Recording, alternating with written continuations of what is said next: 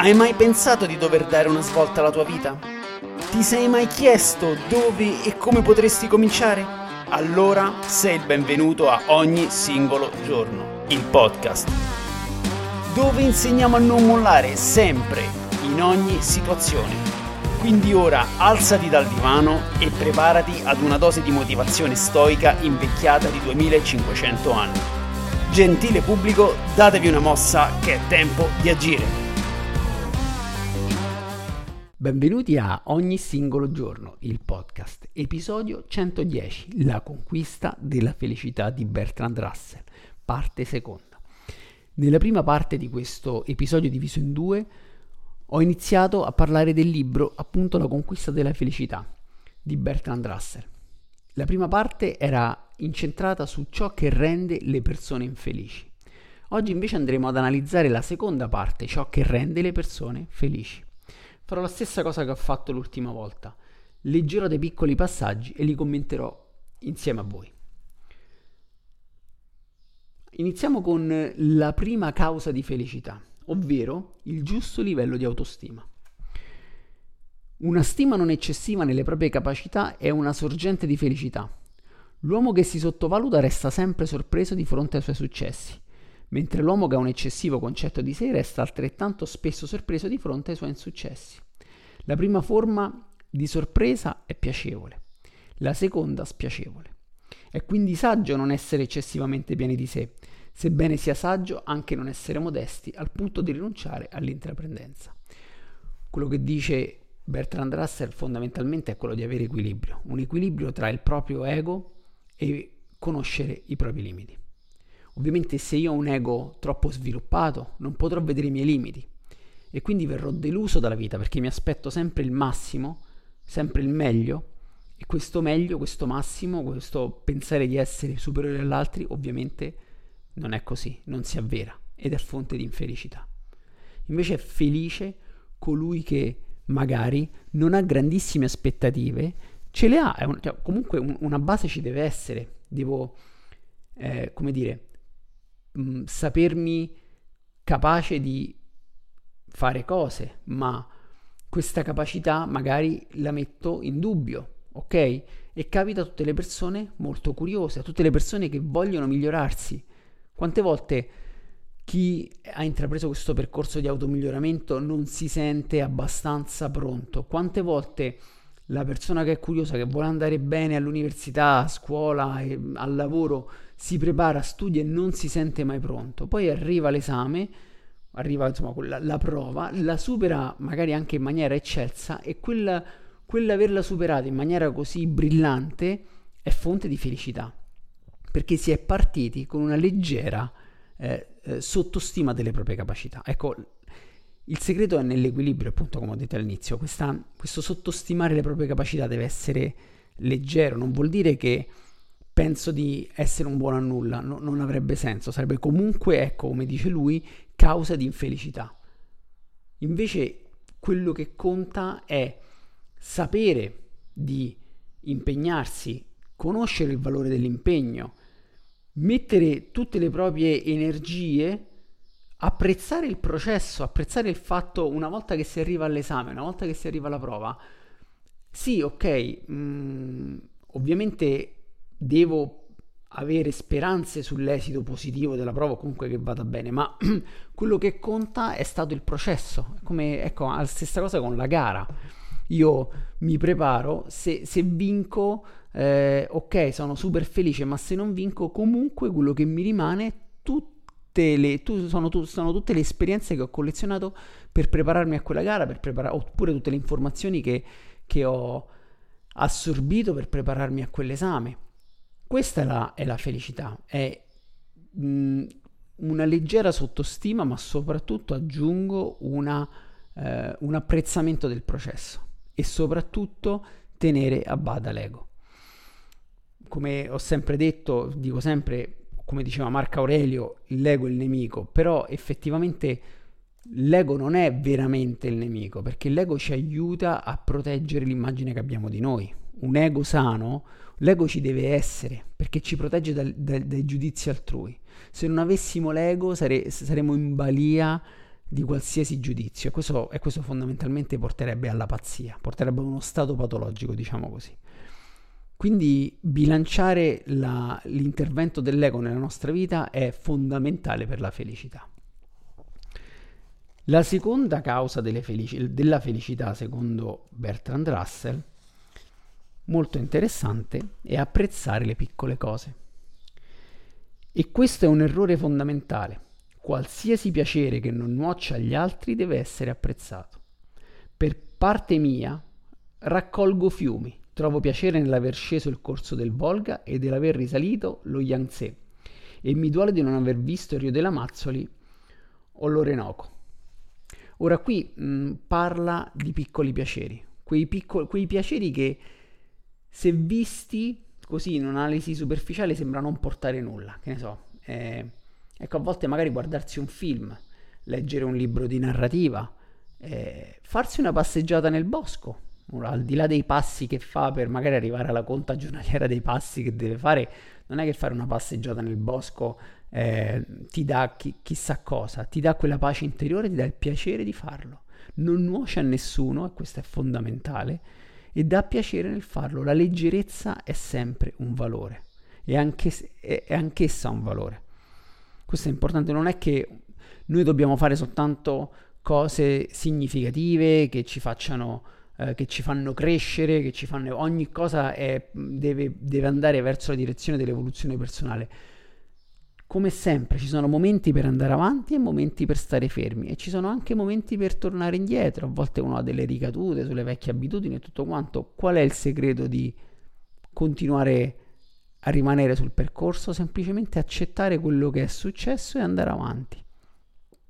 Quindi per farlo però, per, per rendere questa esistenza più felice, appunto, di, usando le parole di Bertrand Russell, impariamo ad apprezzare le piccole cose.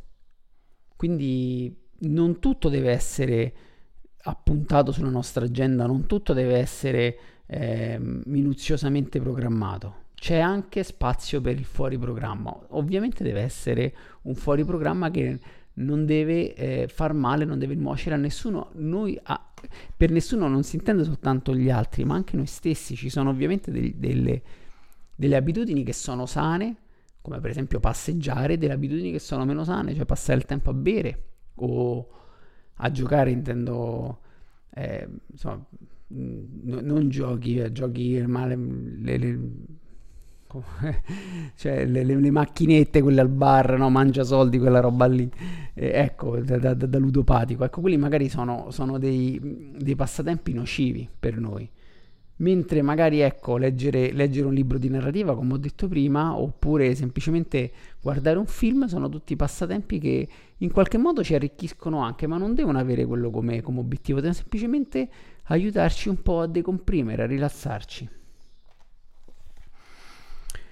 andando avanti quindi questa è una, cosa, è una cosa che spesso ecco forse mi voglio soffermare un po' più su questa cosa perché effettivamente soprattutto le persone come noi che cercano sempre di, di, migliorarsi, che hanno questa forte volontà di andare avanti sempre e comunque, a volte invece è importante anche fermarsi, mettere un po' tutto in pausa, staccarsi un attimo, fare un bel respiro, no? un respiro calmante con un'espirazione lenta e trovare lo spazio, questo spazio nel vuoto, nel nulla, che non sia niente di, di produttivo, niente che ci lascia le niente, semplicemente galleggiare nel nulla.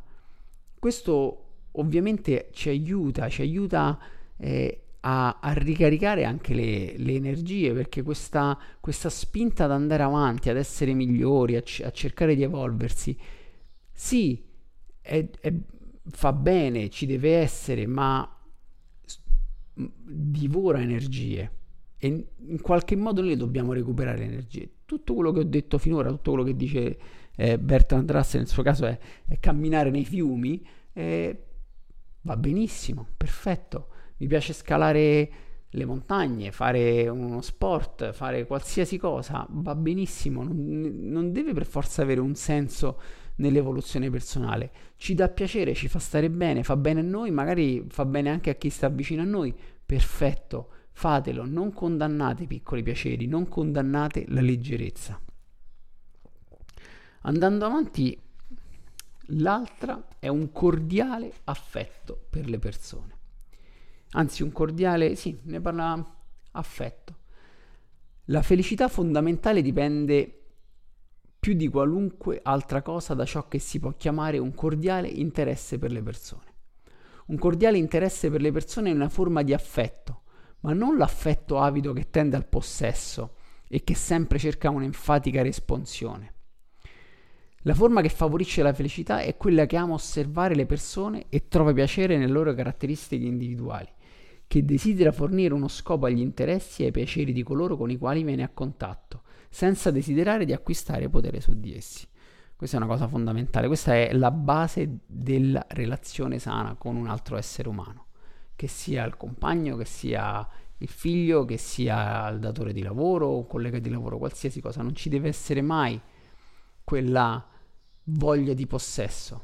Perché poi se ci rendiamo conto che quando interagiamo con una persona che possa essere il nostro partner o il nostro figlio o nostra figlia, dobbiamo controllare, abbiamo questo istinto di controllo, questo è un campanello d'allarme perché c'è qualcosa in noi che è fuori posto, dobbiamo analizzare questa cosa, andare a fondo a questa cosa perché non è normale, non è sano e soprattutto non ci porta alla felicità.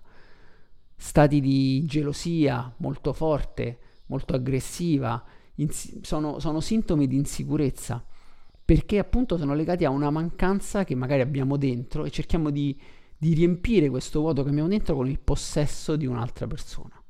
Quindi cerchiamo di recuperare quell'insicurezza attraverso la sicurezza di poter controllare qualcun altro. E questo ovviamente è una fonte di infelicità, non ci deve essere mai un rapporto gerarchico tra due persone, nemmeno tra padre e figlio, tra padre e figlia. Ovviamente, certo, il figlio deve rispettare il, il genitore come tanto il genitore deve rispettare il figlio e ovviamente nell'educazione deve mettere anche dei paletti, cioè deve dare una, una, una, deve segnare la strada al figlio, ma comunque questo non vuol dire che possiede il figlio, questo già l'ho detto in un episodio precedente. I figli non si posseggono, i figli si educano, si devono dare tutti gli strumenti ai, a, ai nostri, diciamo, appunto, all, alla prole per, per, per dargli modo di navigare nella vita con i loro mezzi e non con i nostri mezzi, perché il giorno in cui se ne andranno di casa, lasceranno il nido, diciamo così, arriverà e se gli abbiamo dato abbiamo saputo dargli tutti i mezzi necessari, allora navigheranno nella vita a gonfie vele. Se invece li abbiamo tenuti stretti a noi sempre, abbiamo cercato di limitare le loro azioni, abbiamo cercato di eh, farli dipendere da noi, nel momento in cui decideranno di, di lasciare casa, eh, sarà un disastro, si troveranno spaesati perché non avranno i mezzi necessari.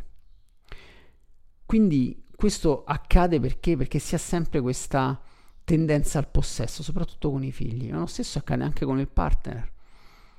Mm, instaurare un rapporto di, di gerarchia, cioè io posseggo te mh, mm, o comunque eh, sono io che decido o le cose le decidiamo insieme, eh, però comunque posso mettere bocca nelle tue scelte, cioè mi sento in qualche modo, come dire, di, di dirti, di... Mm, di limitare l'altra persona, se io ho il desiderio di limitare le azioni dell'altra persona, ho sbagliato. Ho sbagliato due volte, ho sbagliato una perché se, de- se, se quella persona fa qualcosa che va contro i miei valori o comunque che non è compatibile col- con me, vuol dire che ho sbagliato a scegliere il partner. E questo è già il primo sbaglio. Il secondo sbaglio è che cerco di riparare a questo, a questo problema controllando l'altra persona, cioè in, fondamentalmente dicendogli, controllandola che non va bene. Questo è sbagliato. Ovviamente qui bisogna fare un esame di coscienza e capire se effettivamente si è compatibili con l'altra persona. Ma prima ancora capire se ci sono problemi dentro di me per cui ho questo, questo desiderio, questa, diciamo, come dire, questo, questo squilibrio interiore. E questo è quanto, per quanto riguarda appunto la, la, la relazione con le persone. Altro, altra forma di felicità, secondo Bertrand Russell, è avere interessi. Questo è molto interessante. Più sono le cose alle quali un uomo si interessa e maggiori occasioni di felicità egli ha, e tanto meno in balia del destino, poiché se perde una cosa può ripiegare in un'altra. Ovviamente qui dice più interessi avete nella vita, più tempo occupate, meno dovete magari eh, preoccuparvi di stare, so, da soli o comunque di, di sprecare il tempo, ok? Quindi avere, avere un, un, animo curioso, mh, mm, avere voglia di fare cose, ne so, eh, eh, io per esempio, eh, ho già detto più e più volte, mi sono iscritto a Jiu Jitsu brasiliano dopo anni perché vo- volevo provarlo, volevo provarlo, alla fine l'ho fatto perché è una cosa che mi interessa, so che mi farà bene, so che mi darà tante lezioni, non interessa in più. Mi piacciono tante altre cose, mi piace leggere, mi piace, mi piace dipingere miniature, sono, sono, tanti gli interessi che ho, a volte fatico anche a trovare spazio pe- per tutti questi interessi e non mi sento mai di, eh, di, di, di sprecare il tempo. Invece magari anni fa quando passavo il tempo, capitava anche a me di guardare, che ne so, la televisione, film su film la domenica perché non c'era altro da fare, avevo sempre quel senso di aver buttato del tempo, comunque di, di essere incompiuto, di, di, non aver fatto niente di non utile, però di bello, ecco, che, che qualcosa che mi, mi avesse lasciato un, un, una cosa positiva dentro. E questo è sbagliato. Avere interessi riempie la vita. Ovviamente, come dicevo prima, ricollegandosi al apprezzare le piccole cose, non è che ogni interesse ci deve evolvere, ci deve per forza portare avanti, però comunque, anche se è un interesse fine a se stesso, per esempio, mi piace a una persona piace dipingere, piace suonare. Non è che ogni volta deve fare un capolavoro o deve tirare fuori il, il pezzo del secolo, assolutamente no, anche solo il gesto di farlo, di concentrarsi su qualcosa che non siano i problemi, che non siano mh, altre, altri aspetti della vita, ma stare lì, qui ed ora, su, da, davanti la tela o, o, o, suonando lo strumento musicale, quello è, quello è felicità. Lì in quel momento si è felici e non si ha nessuno scopo se non quello di essere qui ed ora e godersi il proprio talento. Questo è fondamentale. Se lo si scopre è una fonte inesauribile di felicità, perché gli interessi possono essere milioni, si possono fare milioni di cose, basta semplicemente conoscersi e capire qual è la lobby che fa per noi. Questo è importantissimo, secondo me è uno dei pilastri della felicità. Non si può navigare in questo mondo se, se non si hanno degli interessi che, vi ripeto, non è che devono essere forza, devono salvare il mondo, comunque in, interessi importantissimi, basta veramente qualcosa che, che, ci piace fare e farlo soprattutto, farlo con, con, con coscienza. L'altra fonte di felicità, ovviamente questo come dire l'elefante nella stanza, poi ne, vi dirò perché, è la famiglia. Il valore dell'affetto dei genitori per i figli consiste in gran parte nel fatto che è più sicuro di qualsiasi altro affetto. Gli amici amano una persona per i suoi meriti, l'innamorato ama una persona per i suoi fascini. Se i meriti o i fascini diminuiscono, amici ed innamorati possono scomparire.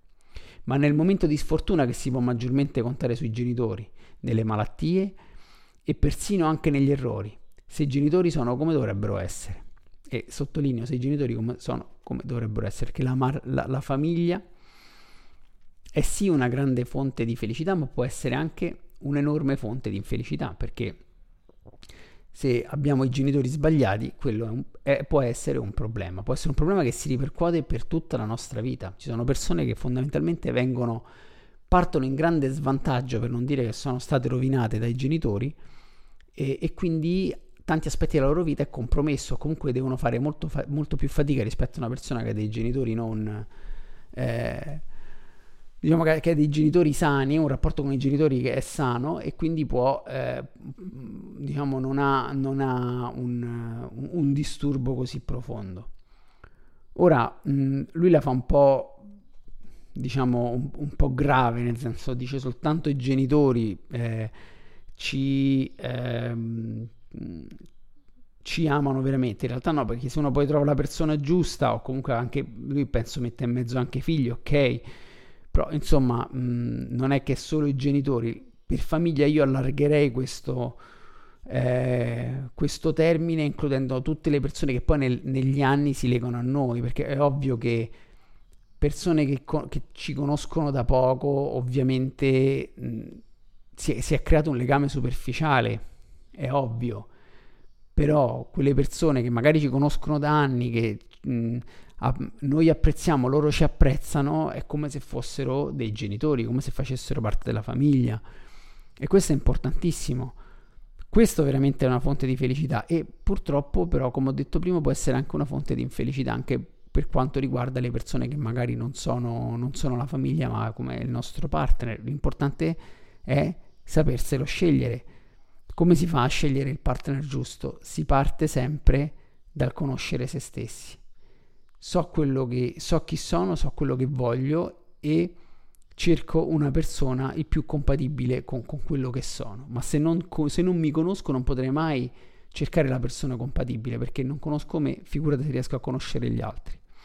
Quindi la famiglia, ecco, lo dico, l'elefante in una stanza perché poi se si va a analizzare anche in psicologia ci sono le costellazioni familiari, insomma, portano, portano parecchi problemi, per, po- potrebbero portare parecchi problemi, perché comunque una, noi, noi, siamo animali sociali e primo, la prima forma di branco a cui siamo esposti è proprio la famiglia e facciamo un po' come le papere, siamo, eh, abbiamo l'imprinting, quindi è ovvio che ci leghiamo tantissimo e ne assorbiamo tutte le dinamiche. Se sono dinamiche, se esistono nella famiglia dinamiche disfunzionali, noi ci entriamo con entrambi i piedi dentro e quindi anche noi in parte diventiamo disfunzionali. Quindi anche questa è una cosa un po' delicata, però effettivamente se non si ha nessuna disfunzione sono disfunzioni minori, la, la, la famiglia eh, pen, ci fa pendere più verso la felicità che verso la, l'infelicità o la tristezza.